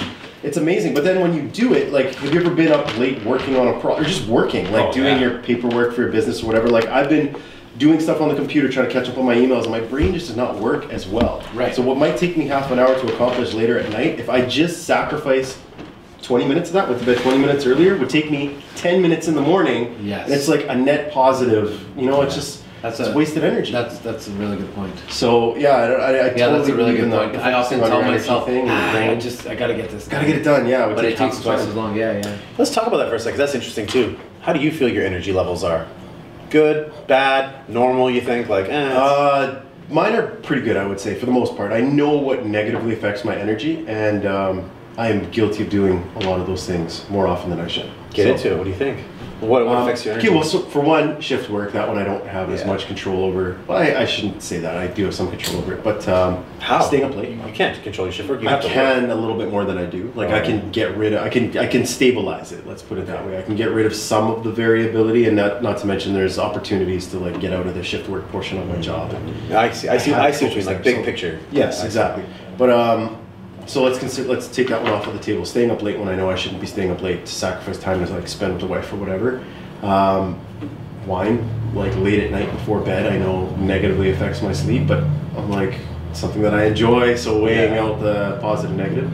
Um, and then that whole just, I'm not always good at thinking about tomorrow, Arlen. Like it's like right now I'm feeling pretty good, so I want to keep doing what I'm doing, and I'll worry about tomorrow. Tomorrow, I'll, I'll be all right. Like it'll, I, I could shake it off. I've done this before, and I wake up in the morning. I'm like, why? Why did I do that? You know, that was foolish. But uh, yeah, so those are my reasons. And do you feel that you have ample amounts of energy? Or do you find that some days you're dragging your ass? Like, or do you find that you don't drag your ass? I'm definitely dragging my ass, but I will say, regardless of how I feel, I don't let that affect the outcome. In fact, when I'm dragging my ass, I look at that as even more of a reason why. I, it's like penance. Like, it's like what he was talking about when you feel bad. I'm like, I feel like shit, now I, now I deserve this. Like, yeah. now I have to fucking go to the gym and push hard. Now I have to, like, be productive. I have to, like, when I go out drinking, like, especially if I'm a bag of shit, if I, if Elena knows that I come in, like, smelling like alcohol, I'm, like, stumbling in at three o'clock in the morning or whatever, yeah. I wake up, I'm wiping the drool off at six, and I'm like, I'm getting up with the yeah. kid, this is gonna suck, but I'm waking her up, we're gonna play, we're gonna, like, I'm not gonna let it affect my life, I'm just, like, making the decision to, like, I, I did this to myself, yeah, I feel I'm like shit, but now. yeah, this is my, this is the payment, and maybe feeling shitty, maybe the, the price that I have to pay will be enough to make mm-hmm. me not do it again, you know? That's like, a great, that's a I'm great imprinting philosophy. This, like, this is gonna hurt. That's a really good yeah. philosophy. So, it is. You wanna see what my penance was uh, a couple days ago? What'd you have to do? Well, well I'll, I'll, just, I'll, just, I'll just show you my sleep. Ooh. How bad was that? Two hours and fifty-six minutes. minutes. That's a nap. What does the graph look like? Oh, don't even look at the graph. What was your penance? So, it was the price you had to pay. So rad for that, I literally said, you are not going to take today off. You yeah. are going to eat shit today. Suck. Yeah, you're going to eat shit yeah. today, and you are going to push through your day just like any other. And I, I was actually thinking about Jocko Willing's philosophy of just yeah. show up, right? What was it? Um, um, you know, what do you do on the days where you don't feel like going and doing it? I go anyways. You know, yeah, I, I get up and I go anyways. anyways. Yeah. So I literally woke up with that and I was like, I go anyways. Go. He's like, I go through the motions. Don't want to work on the project. I hammer on the project. Like yeah. all that shit. So I'm like, okay, man, like I feel like shit, but I got to do this. Yeah. I could have canceled my meetings. I could have taken the day off. I could have slept in more, but I didn't. So that was my penance where I'm like, oh my God, I'm literally dragging my ass through the day. And I went to bed at eleven o'clock that day to say like, okay, man, that was a rough day, so, so don't do it again, man. Yeah. But you know what though, like I, I, and it was a tough day. It was a really, really tough day, and, and you know. But you had the knowledge that you brought it on yourself. That was my right? day twice last week. Twice. Yeah. Ugh. But so, so your your energy. So for you, it's like how how do you maintain your energy? Honestly, my energy levels are definitely low. Um, I I felt like that for a, a long time, but I just like I'm just I do it anyway. I yeah. just, I just, I have to like, like even today, for example, you know, I, I was on the, I was on the field for nine hours and I had an hour and forty-five minutes after getting off the field to eat, shower and get here. And I still, mm-hmm. still gotten a workout. Like, cause I just, I have to. Yeah. I have to. So yeah. I, I just, I just make push through it. You, yeah. yeah. So, yeah, you know, what if you're like working work? harder, but not smarter? Like, what if you could address the energy level? Like, do the things that, you know, you should be doing to so address the energy level. So my energy levels, my energy levels low, are low because I struggle with sleep. Um, ah, so it's not necessarily in your control, you think? It, it, it definitely is, like you said, late drinks, definitely, um, mm-hmm. uh, late eating. Uh, but, uh, for example, I thought I did everything right yesterday and I woke up in the middle, I woke up at three a.m. and I could not go back to bed. I was just just wide awake and I didn't fall back asleep till five a.m. and then I got to be on the field at seven thirty in the morning. Yeah. So it's just like for nine hours. Sure. So it's just like this, it's just, it's like, it's something that I'm trying to fix really badly and I just, so I'm not going to like, I have these priorities. I have to work out, I have to do this, I have to do this, you know, I have to come, I have to come for this and I'm just, It's just like, it is, it is for me. It is what it is. I do it anyway. It's just like okay. You may not have the energy, and I love that you said that because I think that maybe um, as people watch this or they listen, they think that oh these guys are just lucky. Why? Because oh they don't understand. They're young. They're healthy. They got tons of energy. Uh, talk to me when you get to my Sean Henry, right? You great, great, Calagiuri, De Tomasis. You just wait until you get to my age. When you're my age, you talk to me. Fifteen years, right? Yes. And so I, I worry that there's people out there who are giving us an objection right now. They're saying like, oh, you guys are just lucky. You have energy. At the end of the day, I'm drained. I don't have time to go to the gym. I don't have time to go and work on that, that project. I don't have time to go work that second job. But literally, you're sitting like, and I know this, so I kind of want to bring it up, is that you struggle with energy, and yet you do it anyways. And you don't make excuses. You know, because it makes me happy. Yeah, it does. Progress makes you happy. Well, progress makes everybody happy. But right? It's just like, I I try to be, I try to analyze my life, and I don't want to make excuses. So it's like people say, like, when I blew up my knee for the first time, oh, are you done with sports? Why would I be done with sports? Yeah. My legs still work. Then he blowed his knee a second time. You don't sports yet? I'm not done with sports. Okay, guy, we gotta literally yeah. sit down and talk to you for a second, okay? Maybe you should be you done with sports. Done with sports. Certain sports. Hell, I'm going back to football. No, man, stop playing basketball. I'm gonna look better. Taking a roller derby. Like, what? What are you doing? I'm gonna look better and more clever than I did. And, and, three, and then this man, this man's showing us at like the ninja gym. I'm like, why are you on the ninja gym? He's on the spider wall, just. I'm like, this is a disaster waiting to happen. Two four, knee four weeks after surgery. Yeah, I'm that like, was oh. that was in Texas. Four weeks after yeah. the surgery. I'm like, oh my lord, this is not gonna end. The well. doctor told me I shouldn't. Yeah, man, that's that's funny, but. Uh, No, so again, it comes back to where we first started this conversation, which is why do we yeah, not do... because they told me I shouldn't. Yeah. Part of it. Fuck it, I did it anyway. I'll show you. Yeah, yeah. But uh, it's funny, but there's so many different reasons. Spite, like, why... here's an example. I'm going to bring this back then. Um, I hate to bring this up. Ah, fuck, I'm not going to bring it up. I don't want to give it attention. Um, there's certain shows out there where somebody's getting revenge on their ex and they're getting their best body. People can probably figure out who it yeah. is, but I'm not going to say who it is. But there's people out there where, you know, they break up with their spouse or their boyfriend, their girlfriend, and all of a sudden now they have motivation. Now I'm going to be in the best shape of my life to make them jealous. Why? They internalized. They felt that they had a big enough reason why.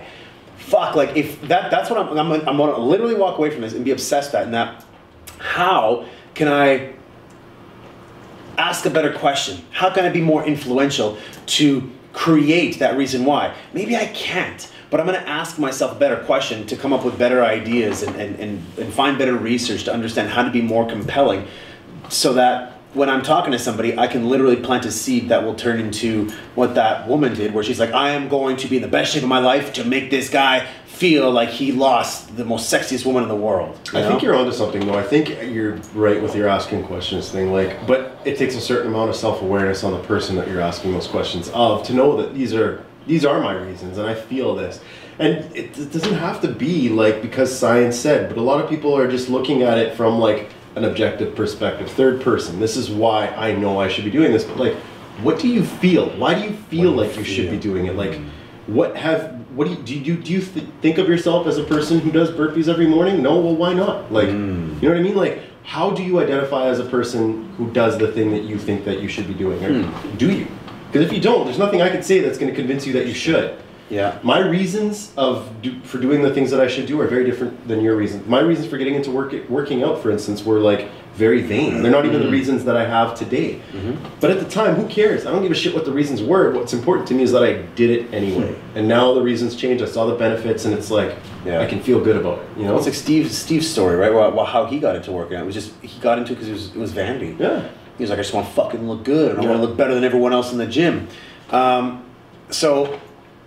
Who is it? Todd Kashdan wrote a book called The Upside of Your Dark Side. So we all have dark traits. There's all dark, dark negative emotions like anger, for example. Anger is a bad thing. Everyone associates anger with bad things, but anger be good, can be a good thing. Sure, yeah. Good right? fuel. It yeah. can be a good fuel. It can be uh, good when negotiating. Um, yeah. It, um, uh, psychopathy. It's good when you're like physically threatened, maybe. To yeah. An extent. Potentially, yeah. yeah. Psychopathy, even right? Where where if you're a psychopath, I have psychopathic tendencies. Um, and that's a good thing. Surgeons, you have more psychopathic tendencies than all of us because why? You you literally will run into the face of danger, right? Surgeons, cops, firefighters, operating room nurses, operating room nurses, they have a higher Sleep level of, of psychopathy. So when it comes back to negative emotions, like feeling guilty, like oh, like like cognitive dissonance. That's why when I don't work out, I literally am like, oh God, this is not me. Because I've formed an identity of who I am now. I'm like, this is not who I am. I'm not somebody who sits there and not work, doesn't work out. Um, so negative emotions can drive you maybe to have action. Negative things can have positive side effects. This woman having a divorce with her husband and saying she's gonna, like the, she, she turned sadness into something positive. She turned anger into something positive. Um, people will look at themselves in the mirror and turn disgust into complete motivation. There's something to that too, where it's like, I want you to, maybe sometimes people need to hit rock bottom, they need to feel sad. Maybe people need to be fired from my program in order to get that like some extra people, push. Some people for sure, yeah. Yeah, that little bit of adversity, you know? So I also don't want to make people, I, I, I want to plant a seed for people to also say like, if you have hit rock bottom, if you did fall off the wagon, feel shitty about that, and I want you to fucking dwell on that shittiness. I want you to think about why you feel shitty. I want you to feel embarrassed about who you are, like why you got here. You know what I mean? Like the pictures and posts. Yeah, I'm gonna post online. Take yeah. a, I, I, I'm a useless shame, yeah. shame, shame, shame. Uh, you know, but it's seriously, when, when you when That's you feel bad, I'm like, I should be embarrassed. This is fucking embarrassing, right? You know? Yeah, man. Like even yourself. I'm gonna use you as an example again. When you got back from Vegas, when you were a hardcore poker player, and you got back to Vegas, I never saw you, but he saw you, and you, you right? I saw like someone. I saw someone. I don't know who it was. Someone who ate him. Apparently. I don't know what you're talking about. I never, I wish there I've, were pictures, never, man. I've never been to Vegas. I wish there were pictures. Who are you talking I've about? Never, I've never been to the States. I don't know what you're talking about. It's in America, right? Yeah, I've never I been no there. idea what this place is. Poker, what is this? But you came back feeling like a, like a disgusting piece of shit because you let yourself go.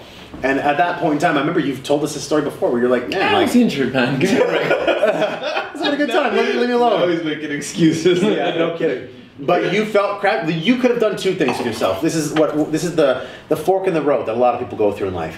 They either accept this is who I am, right? Which is um, I, I went there, I had fun. This is the way I am. I'm fat now. I was not that guy.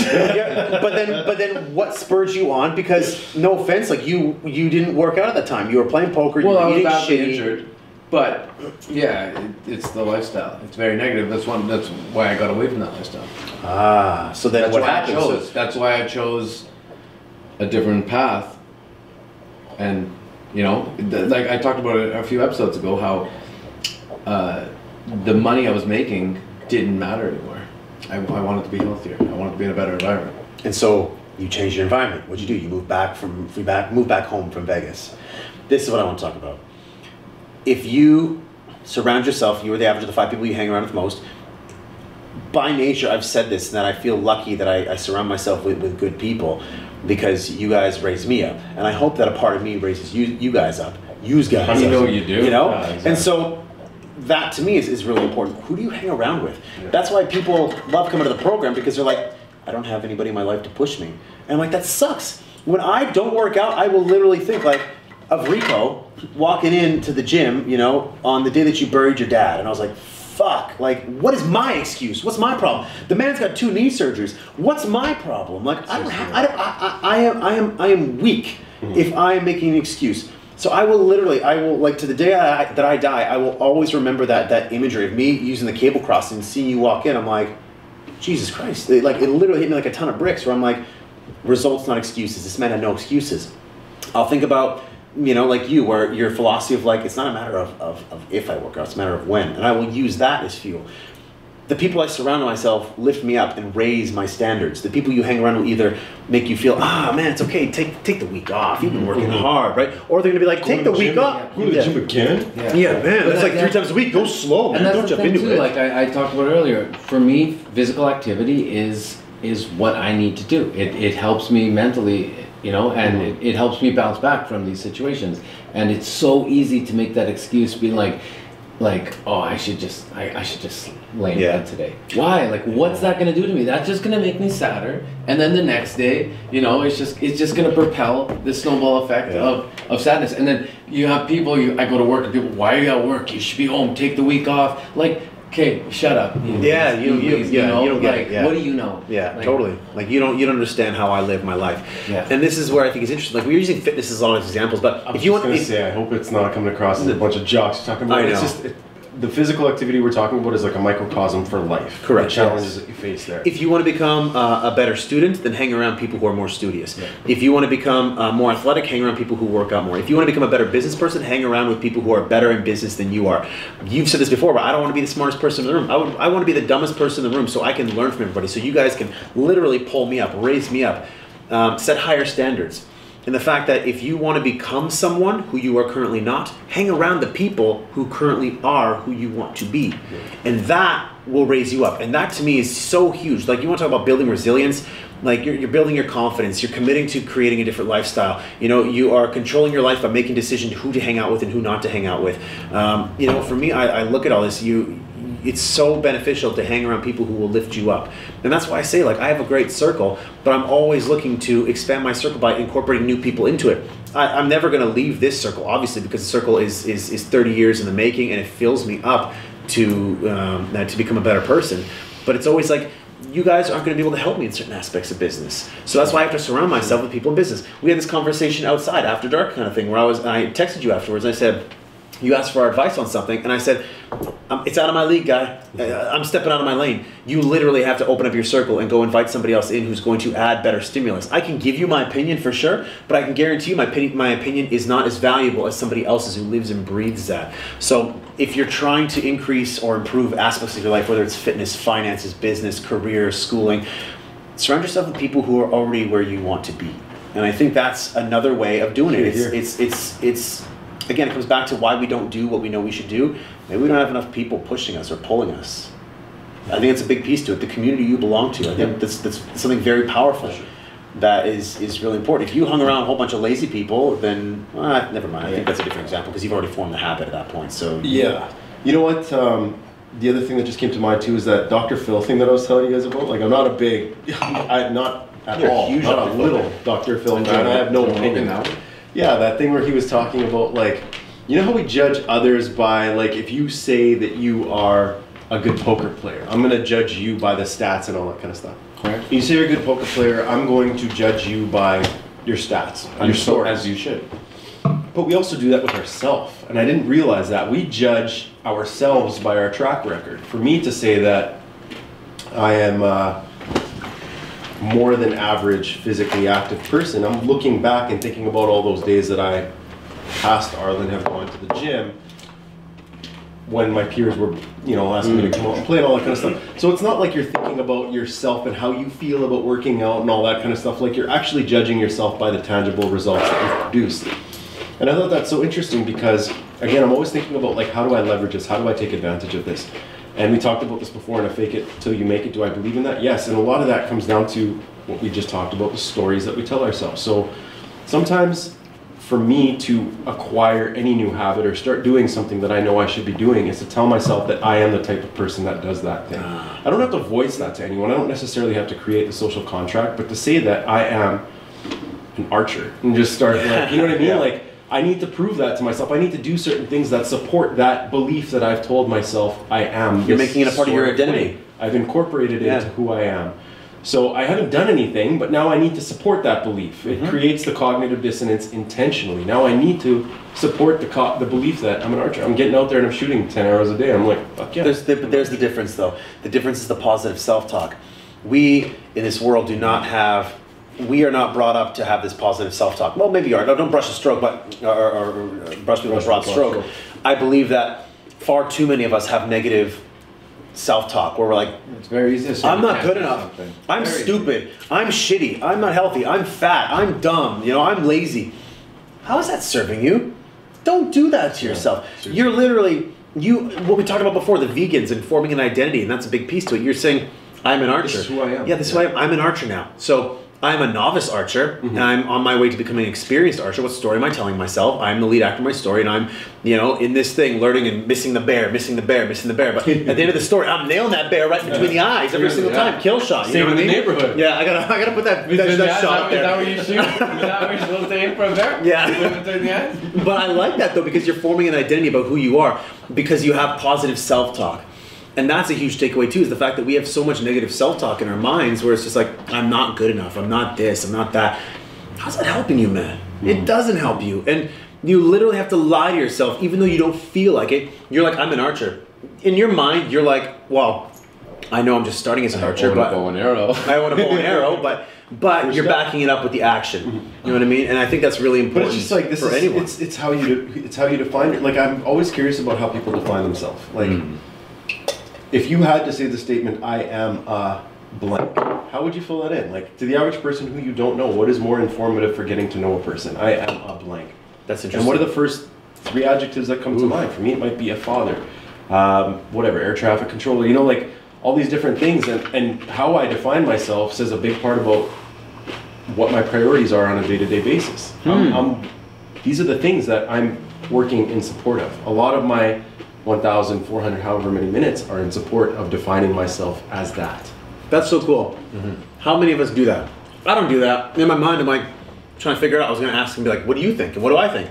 I don't even know the answer to that. And I should know the answer to that. What am I? I have some silly answers. It's going to change over time. But yeah, like, of course it will. And this comes back to, this comes back to what we were talking about many episodes ago. Purpose. What's your purpose? I believe that if you're able to identify your purpose, maybe you should ask yourself that question. I'm going to actually take that and, and incorporate it into my purpose module. I am a blank. What am I? It's a great question. Philanthropist. Yeah. It's what, a great what question. Have you done, or what are you going to do to support that notion of yourself? If that's something question. that you've internalized, you're going to work towards it. I love You're going to become man. it. Even if you're not it right now, the fact that you have told yourself it. So when I talk about forming an identity, that's a great question to ask in terms of, how do I start to form an identity? What am I? Yeah. And then you'll identify, like, hopefully you identify something positive. Like, I am a piece of shit. Ah, you, dude, you missed out on the whole purpose of the exercise. Yeah, exactly. Like, no, no. You know, like something positive. Like, what do I want to become? Yeah. I am a what? I am a archer. And if it is negative, that's worth knowing as well. Like, yes, yes, yes. You know what I mean? If like that's all you can come up with. Sure. Yeah, yeah. That's something that we need to work on. Mm-hmm. That is something that we need to change. Yeah. So that's interesting. So it's like, if, I am. If, if a negative thing is all you can come up with, I think that's okay. Yeah. As long as if you're able Self -awareness, to self-awareness, yeah. right? Turn that around. Yeah. Yeah, yeah, yeah. Yeah. Well, now you're writing your story. Now that's you're writing your story. Yeah. Like you can't just bury your head in the sand. Yeah. Right? It's, like, take it's, talk, it's like it's again going back to let's just talk financial for a second. Like a lot of people's solutions to their budgeting problem is to never take stock of where they are. They don't know what their net worth is. They don't know exactly how much they're in debt because it's it's scary. The person who knows they're overweight, they don't want to step on the scale and see what that number is, but you have to know where you are, who you are, to make changes, to work towards where you want to go. You have to know where you're starting, right? As silly as, as, silly as it sounds, it's counter, um, counterintuitive, but the more you actually focus on your negative situation, the, fact, the more that you know about it, the more you track it, but then if you put a plan in place, the more you'll get better at it. So for example, if you are overweight, you step on the scale, you see you're overweight. Start there, put a plan in place, like face it. Face the, the difficulty of you yeah. saying like, I am overweight, and do it, deal with it. Face the debt and say, I am two hundred fifty thousand dollars in debt. God, this is painful. What am I gonna do to get through it? Create a plan that gives you hope, that moves that number down. As you start seeing that number down, you're like, ooh, progress. I'm getting excited. Like, this is great, I'm making great progress.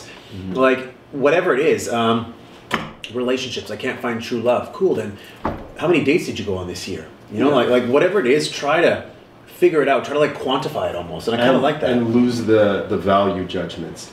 If you consider yourself an overweight person, you might be overweight, the average weight being, for a male, let's say one hundred sixty pounds, right? If I am three hundred pounds, there's a lot of value judgments associated with that. I don't want to see that number, three hundred, because that means I am worth less than someone who weighs one hundred sixty pounds or right. whatever. Let's lose those value judgments. I am a three hundred pound person. We want to work towards, I am a two hundred eighty pound person. How do we work towards that? That doesn't mean you're worth any less because you're three hundred pounds today. Like that. Lose the value judgments. Let's focus on the objective. Work towards it. You know, I like too that you've said that's really cool. It is cool. I like that. And I also like the stimulus you brought way back when, when um, it wasn't even here, it was elsewhere. Right now, I am three hundred pounds right now. I am two hundred fifty thousand dollars in debt right now. Right now. It, it makes it seem, it makes it go from concrete to fluid. And it's like, well, I am mad right now. Um, if I say I am, I am depressed, that's forming an identity. I am what? I am depressed. This comes back to what you said, like I am depressed, or mm-hmm. I am depressed right now. Oh, okay. So right now almost gives it like a way out. It's not a, sure, it, it's yeah, not a brick yeah. wall. It's an open tube, and it's like, okay, good. The, the feelings will flow through. I'm feeling sad right now. That's right now. I'm feeling depressed right now. I'm overweight right now. I'm in debt right now, but I'm coming out of this. Mm-hmm. I'm mad, but I'm going to be happy later on. I'm in debt, but I'm going to, I, I might be borrowing right now, but I will be lending later on. And on the flip know? side, you and I and him are good right now, but we're going to be shitty later on. It's all fickle, it's all temporary. That's why we're we're working on it right now. We're, we're trying to prepare ourselves for those inevitabilities. So. Yes, that's right. And realize that that's just a part of life. Yep. Yeah, it's ebb and flow. Yeah. I love it, boys. Great discussion, but uh, we are definitely at ninety minutes, and I yeah, want right to keep in. this thing to ninety minutes. But again, it's this week's episode of Brain Jiu-Jitsu, episode eleven, where we're talking all about uh, why we don't do what we think we should do. And a good discussion. Even though it's three of us, still think we had a very high-quality discussion. Fuck, we've been gotta make some changes, man. Holy shit. We do, man. I'm telling you. I am a lazy motherfucker. I'm telling you that right now. Drop down, give me a hundred guy. What are you doing? Seriously. Quit wasting time. Uh, thanks to uh, Shot in the Dark. This uh, was a good Cabernet Shiraz, and I love the story at the very back. That was, was really wine. Yeah, that was, was good wine, good. Yeah. Ripe and round blackberries conspire with flavors of plum and cinnamon spice before intertwining with notes of brooding red berries and fresh brewed coffee. Impressive length and structure with a seductively soft and lingering finish. I love everything about this. They have another bottle too, so I'm going to pick up the other bottle for next week. Shot in the Dark. Give us some money, guys. Yeah. Right, exactly. I just want a case. Exactly. Just um, want a case. Ah, shit. Hold on. Before we finish up, I got to finish this up. Top takeaway today, guys. Golden nugget from the episode today. What's your top golden nugget? What's the top takeaway? For me, um, my top takeaway was, um, fuck, there's so many of them, though. So many of them. I really like the, it came at the very end, but it's the one that literally lit a light bulb for me, was the I am a what? It's this whole question of identity. What's your identity? What's your purpose? Who do you think you are? I am a vegan? Cool, then I'm gonna act like a vegan. I'm an, I'm an archer, then I'm going to act like an archer. It literally sets you up to behave a certain way. So I love that. Love that share. For me, it was, um, I don't remember who made the point, but just thinking about this constant tension between the different versions of ourself, you know what I mean? Like past us, present us, and future us. How we, like, those are different people. It's not just different versions. It's like those are it. And how do we reconcile what we're doing right now with setting our future self up for success? Like that's something that I think we talked about before. Battling, and that comes down to why don't we do what we need to do? I'm literally just valuing myself right now more mm-hmm. than the person I'm gonna be tomorrow. So cool. How do I How do I switch that around? Love that. It's going to be lingering with me for a bit. Love that. How about you? Um, the right now part was really cool, but uh, I think just consciously deciding how you're going to allocate your time in every in in a day, um, being really aware, finding, reflecting on the things that you want to change about yourself. You're, make those goals. Like make goals, be realistic about them, reflect on how you're going to change them, and then. Change is hard. Change is scary, right? It's change can be very, very terrifying. So, and it, it often could be. We, we talked about, you know, whether it's physical activity associated with pain. Find that that pleasure in what you want to change. Love find it. the pleasure. Work towards it. Love it. Great takeaways, boys. Great takeaways. Again, that's episode eleven for Brain Jiu-Jitsu. We got a condensed crew today. We got the three amigos, but uh, great discussion nonetheless. We have Arlen Gray with uh, Arlen Gray on Twitter, myself, Ryan Calagiuri, Cut the Crap Show, Create Your Aid, and we have my man Enrico De Tomasis. Hope you guys have a fantastic, productive-inspired week, and uh, we'll catch you back here next week on Brain Jiu-Jitsu. Take it easy, everyone. All right. That was good, guys. I liked it. It's really good discussion. Even three of us now have a good discussion. I mean, we always do. It's like, obviously. So we've been doing it for years, but...